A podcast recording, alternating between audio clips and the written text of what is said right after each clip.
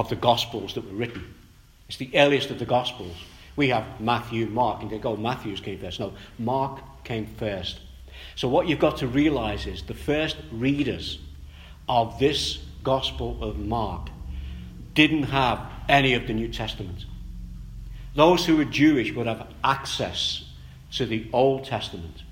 And those who were Jewish who became Christians could help with the church of those who had become Christians, be them Jew or Gentile, could help them, help to understand who Jesus is. But they have Mark's gospel. And Mark here writes this gospel to those people. So when we read it when we go through it, imagine you don't know the other Gospels. There's a lot more information there for us. We can go and read it. You can go and do that. But while you're reading Mark's, have the mindset of, I have just become a Christian. I am a Gentile because you are. I don't fully understand all of the Jewish traditions because we don't. And so read it with that in mind. And what does Mark want you to find in this gospel? In the beginning of the gospel, it's the first time get the word gospel. So Mark gave us that word. And then the other gospel writers, we tend to think, oh, this is Matthew's gospel. And this is Luke's gospel. No, it is Matthew and Luke and John and Mark telling us the good news of Jesus. So that's what it is. And what does Mark? In the beginning of the gospel about Jesus Christ, the Son of God. Just stop and think about that. You're a Gentile. And you're in a church with other people who, some who are Jewish, who have become Christians and accepted Christ as their Saviour, but you don't know a great deal about Him. You know, that little phrase speaks to them all. How does it speak to them all? Jesus Christ, Jesus the Christ, Jesus the Messiah, Jesus the promised one. All the Jews in that congregation who are now Christians would go, yeah, that's the one we've been waiting for.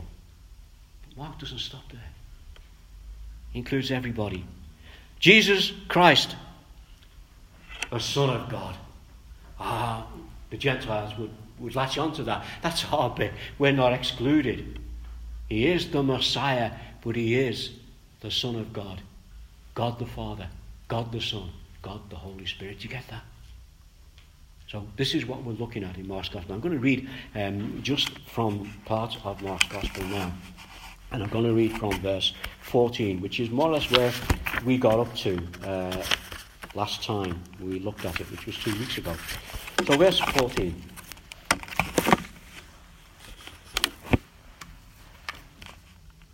After John was put in prison, Jesus went into Galilee proclaiming the good news of God. The time has come, he said. The kingdom of God is near. Repent and believe the good news. As Jesus walked beside the Sea of Galilee, he saw Simon and his brother Andrew casting a net into the lake, for they were fishermen. Come follow me, Jesus said, and I will make you fishers of men. At once they left their nets and followed him. When he had gone a little further, he saw James, son of Zebedee, and his brother John in a boat preparing their nets. And without delay, he called them. And they left their father Zebedee in the boat with the hired men and followed him. They went to Capernaum. And when the Sabbath came, Jesus went into the synagogue and began to teach. And the people were amazed at his teaching, because he taught them as one who had authority, not as the teachers of the law just then, a man in the synagogue who was possessed by an evil spirit cried out, What do you want with us, Jesus of Nazareth? Have you come to destroy us? I know who you are, the Holy One of God. Be quiet, said Jesus sternly. Come out of him. The evil spirit shook the man violently and came out of him with a shriek. And the people were all amazed that they asked each other, What is this? A, a, new teaching? And with authority? He even gives orders to evil spirits, and they obey him.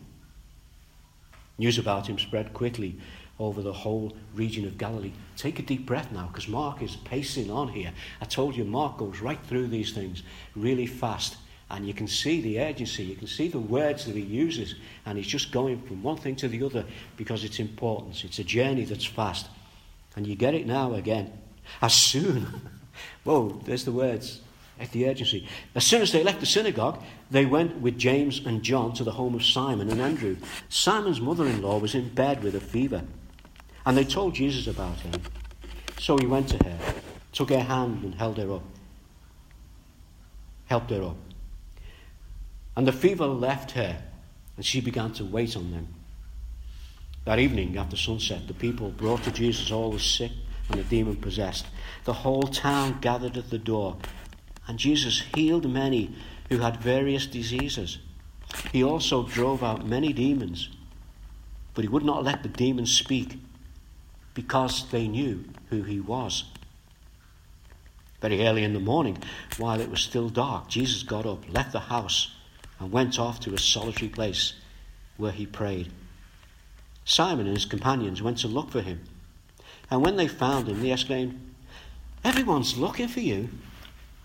Jesus replied, Let us go somewhere else, to the nearby villages, so I can preach there also. That is why I have come. So he traveled throughout Galilee, preaching in their synagogues and driving out demons. A man with leprosy came to him and begged him on his knees, If you are willing, you can make me clean. Filled with compassion, Jesus reached out his hand and touched the man. I am willing, he said. Be clean. Immediately the leprosy left him and he was cured.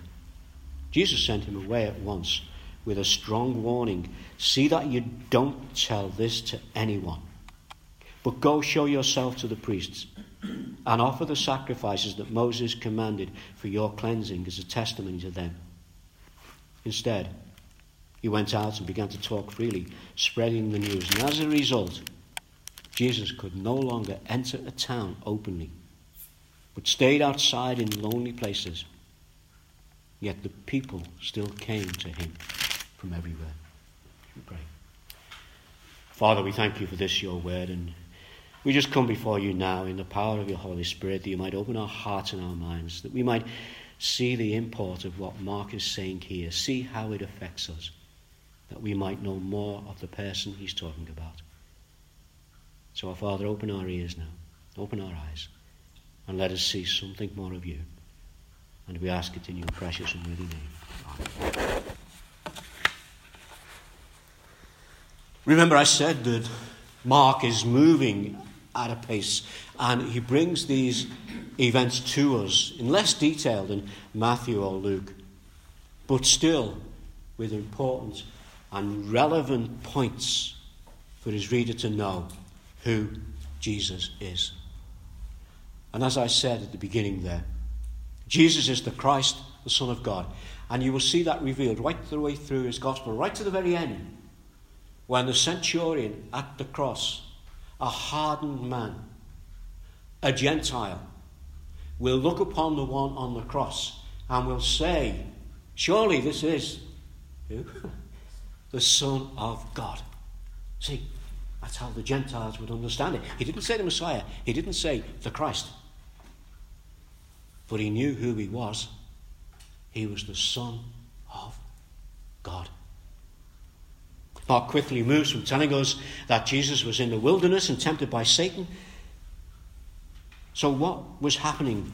Uh, he goes on then to what was happening when John the Baptist was in prison. So, see the way he skipped over quite quickly through these things. Jesus in the wilderness, he tells us a little bit about it. It's important, you know, that um, if you look at the wilderness, it's significant. Where did God take his people out of Egypt into the wilderness to reveal himself to them? Where did Jesus go? He went into the wilderness, the lonely place. Where did Moses uh, first have contact with God? In the wilderness of the burning bush. You can look at these things and see the importance of it. But Mark is just telling us that he was in the wilderness, and he tells us just a little bit about that, not a great deal. Then he moves on right away to what he was doing while John was in prison. Because he wants you to know these things, and he wants you to see these things. Jesus went into Galilee proclaiming the good news of God. The time has come.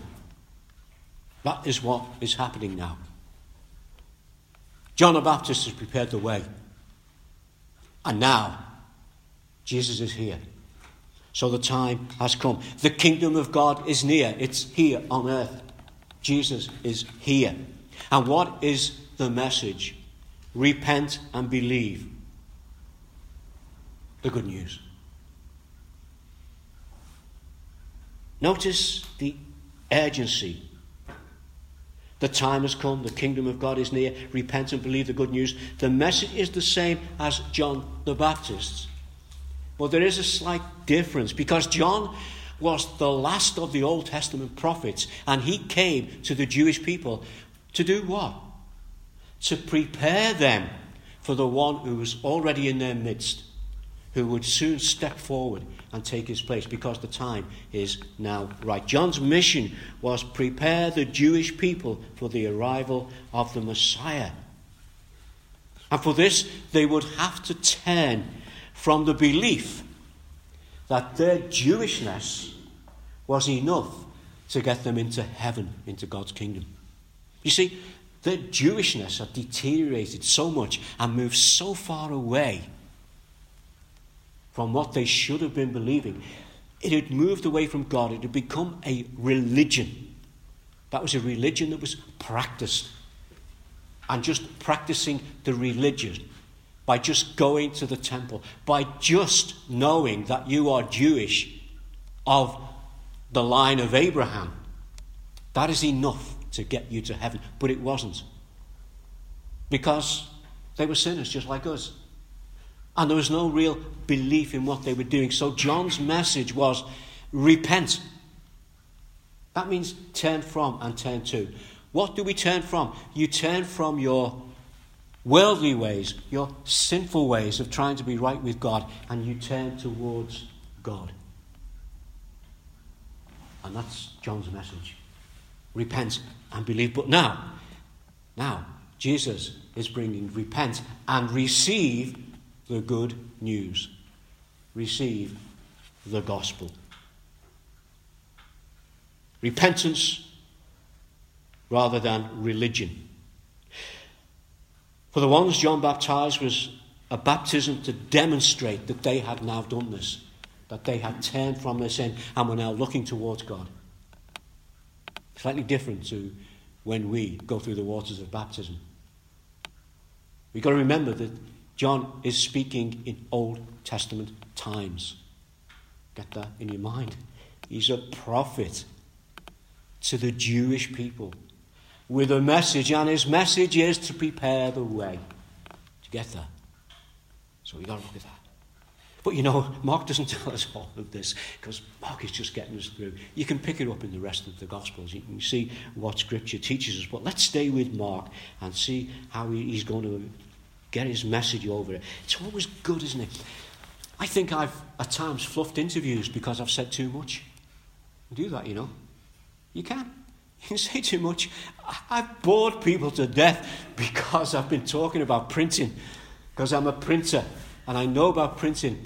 And Bill, who was here last week, he's a printer, and Bill and I can talk till after midnight and not bore uh, each other. But I could talk to you for five minutes and bore, bore you to death if I talk about printing. But I can tell you a little bit about five minutes that you say, oh, that's interesting. Yeah, yeah. That's what Mark is doing here. Get a, get a hold of that. Um, it's the same message repent and believe, but now receive the gospel, the good news. In verse 14 to 20, Jesus is in Galilee by the sea, and he calls Simon, who will later be called Peter. Jesus will rename him Peter. Simon, you will be Peter, the rock. But it's Simon, Simon Peter. And we can refer to him as Simon Peter. We know who he is. But here, Mark is just telling us. And Jesus is in uh, Galilee. He's by the sea. He calls Simon and Simon's brother Andrew. He calls James, the son of Zebedee, and his brother John. What does Mark tell us? He tells us, first of all, that they are ordinary working men. They are fishermen, not necessarily educated. Now, that's good. But he also tells us something else. They are businessmen. They've got family business. Ah, think about that. You see, this place then was a major fishing port. And the family would own a boat, and it would be the family's business, and they would go out, they would catch the fish, they would sell them in the marketplace, they would make that money. They had a, an income, they had a living. So they weren't poor out on the street men, but they were ordinary working men. Sometimes we belittle the disciples a bit and, and play it down that they, yeah, they were people like you and I. God chose to use them. And I want you to look at that. Uh, we see here that without delay, when Jesus called them, they left what they were doing and they responded to Jesus. Well, what do we have here in these few words? Let's have a look at them a little bit closer from Mark, what Mark is saying. We have the call. So they were called to a mission. They'd already been called to follow God. Because we know that from the other gospel writers. Because John the Baptist pointed to his disciples. Go and follow him. Go and learn from him. He is a teacher. Take what I've taught you, but now take it and be taught by him. Do you get that? Don't look at these as being, oh, isn't that contradictory? He called them here, but didn't he call them back there? Which is the right one? They're both right.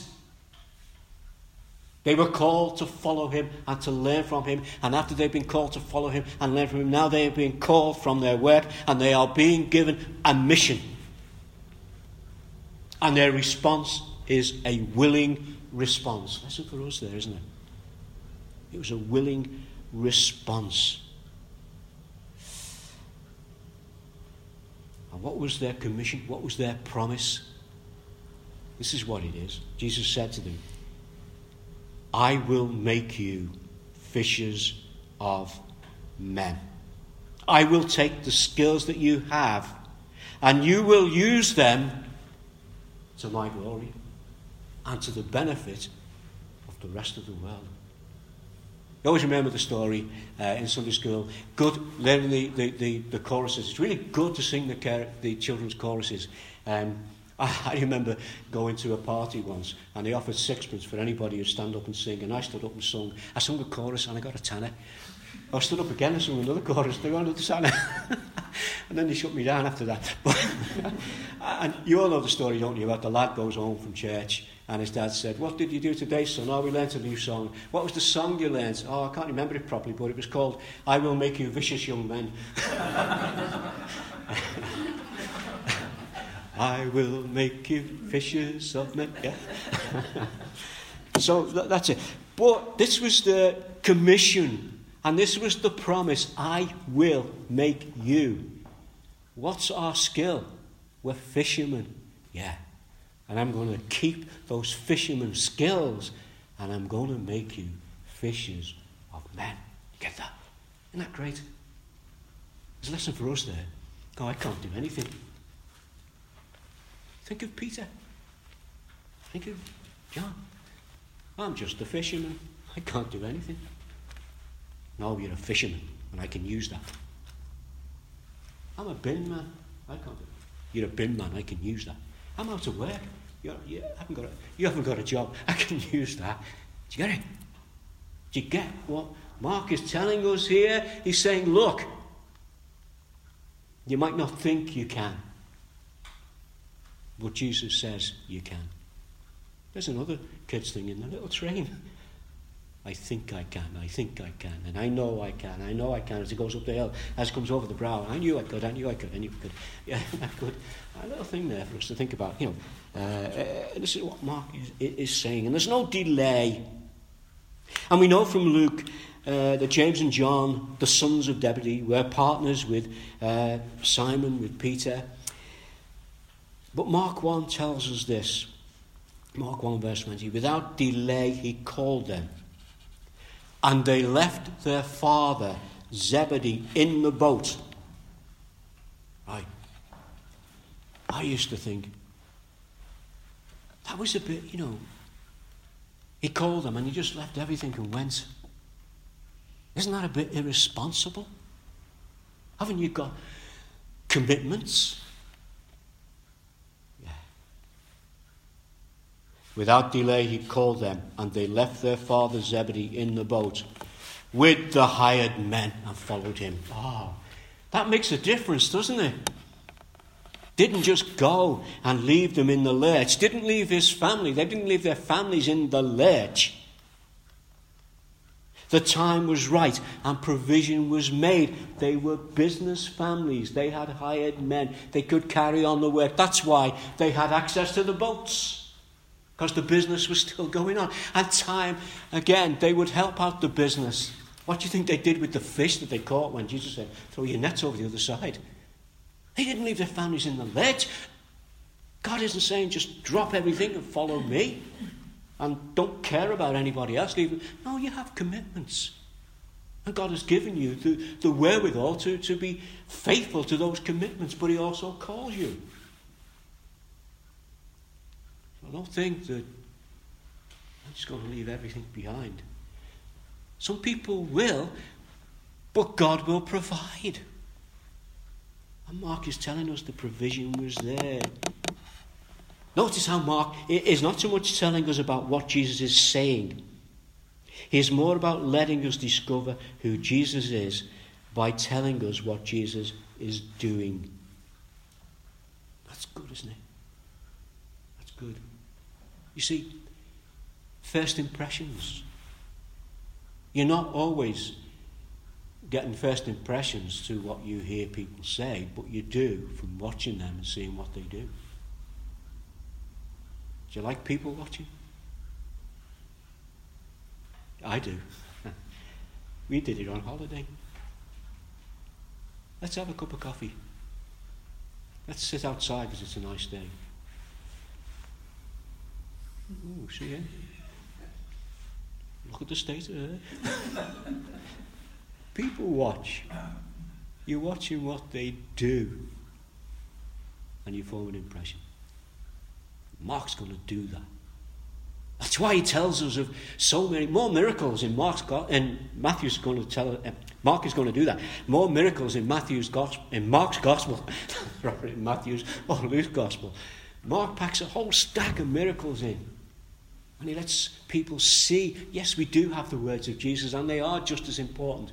But you know, he's, he's letting us see. See what? That Jesus is the Christ, the Son of God. You know, I could have watched somebody walk down to where we were, and there was a little channel with a bridge, and the road went over it. And there was a guy who if you'd just seen him, you would have thought, who's he? He's just, no, know he's just, you know, not dressed in any particular way. And then one day, saw him raising the bridge and lowering the bridge. I thought, yeah, he's got a job here. He's important to this area. Never spoken to him, but I formed an impression. My first impression was, who's he? What's he doing going over there? Is he interfering? No. He was the one who had the responsibility to raise and lower the bridge, to let the ships in off the lock, or the boats in off the lock. Yeah. That's what Mark is doing. I'm going to finish our passage there. We're going to see a lot of what Jesus does. We're going to hear the things he says as well. Uh, uh, and we're going to realize that as Gentiles, we begin to see something of his power and his authority. I want you to notice that he starts by teaching. And then other things come in that he deals with. And I want you to think about the things he then deals with but he has to move away from because he is the Christ, the Son of God, and he has a specific mission that he has to accomplish. And Mark is going to show us the importance of that mission against other important things that he doesn't necessarily do. Hmm? You're probably getting a bit where I'm coming from. But if you start to read Mark's Gospel, you'll do that. And I encourage you to read Mark's Gospel. Take about an hour and a half, I think, to read right the way through it without stopping. Sometimes it's good to do that. Not, not to maybe try to study it, not to just to read it. Read through it. And then read through it again. With no pressure of wanting to maybe, you know, understand it too much. Because by reading it through, you will understand it. What you do when you have an exam. You sit down and you look at the paper and you read it and go, I can't do any of them. I can't do it. Why? Because you've been reading it and trying to work it out while you're doing it.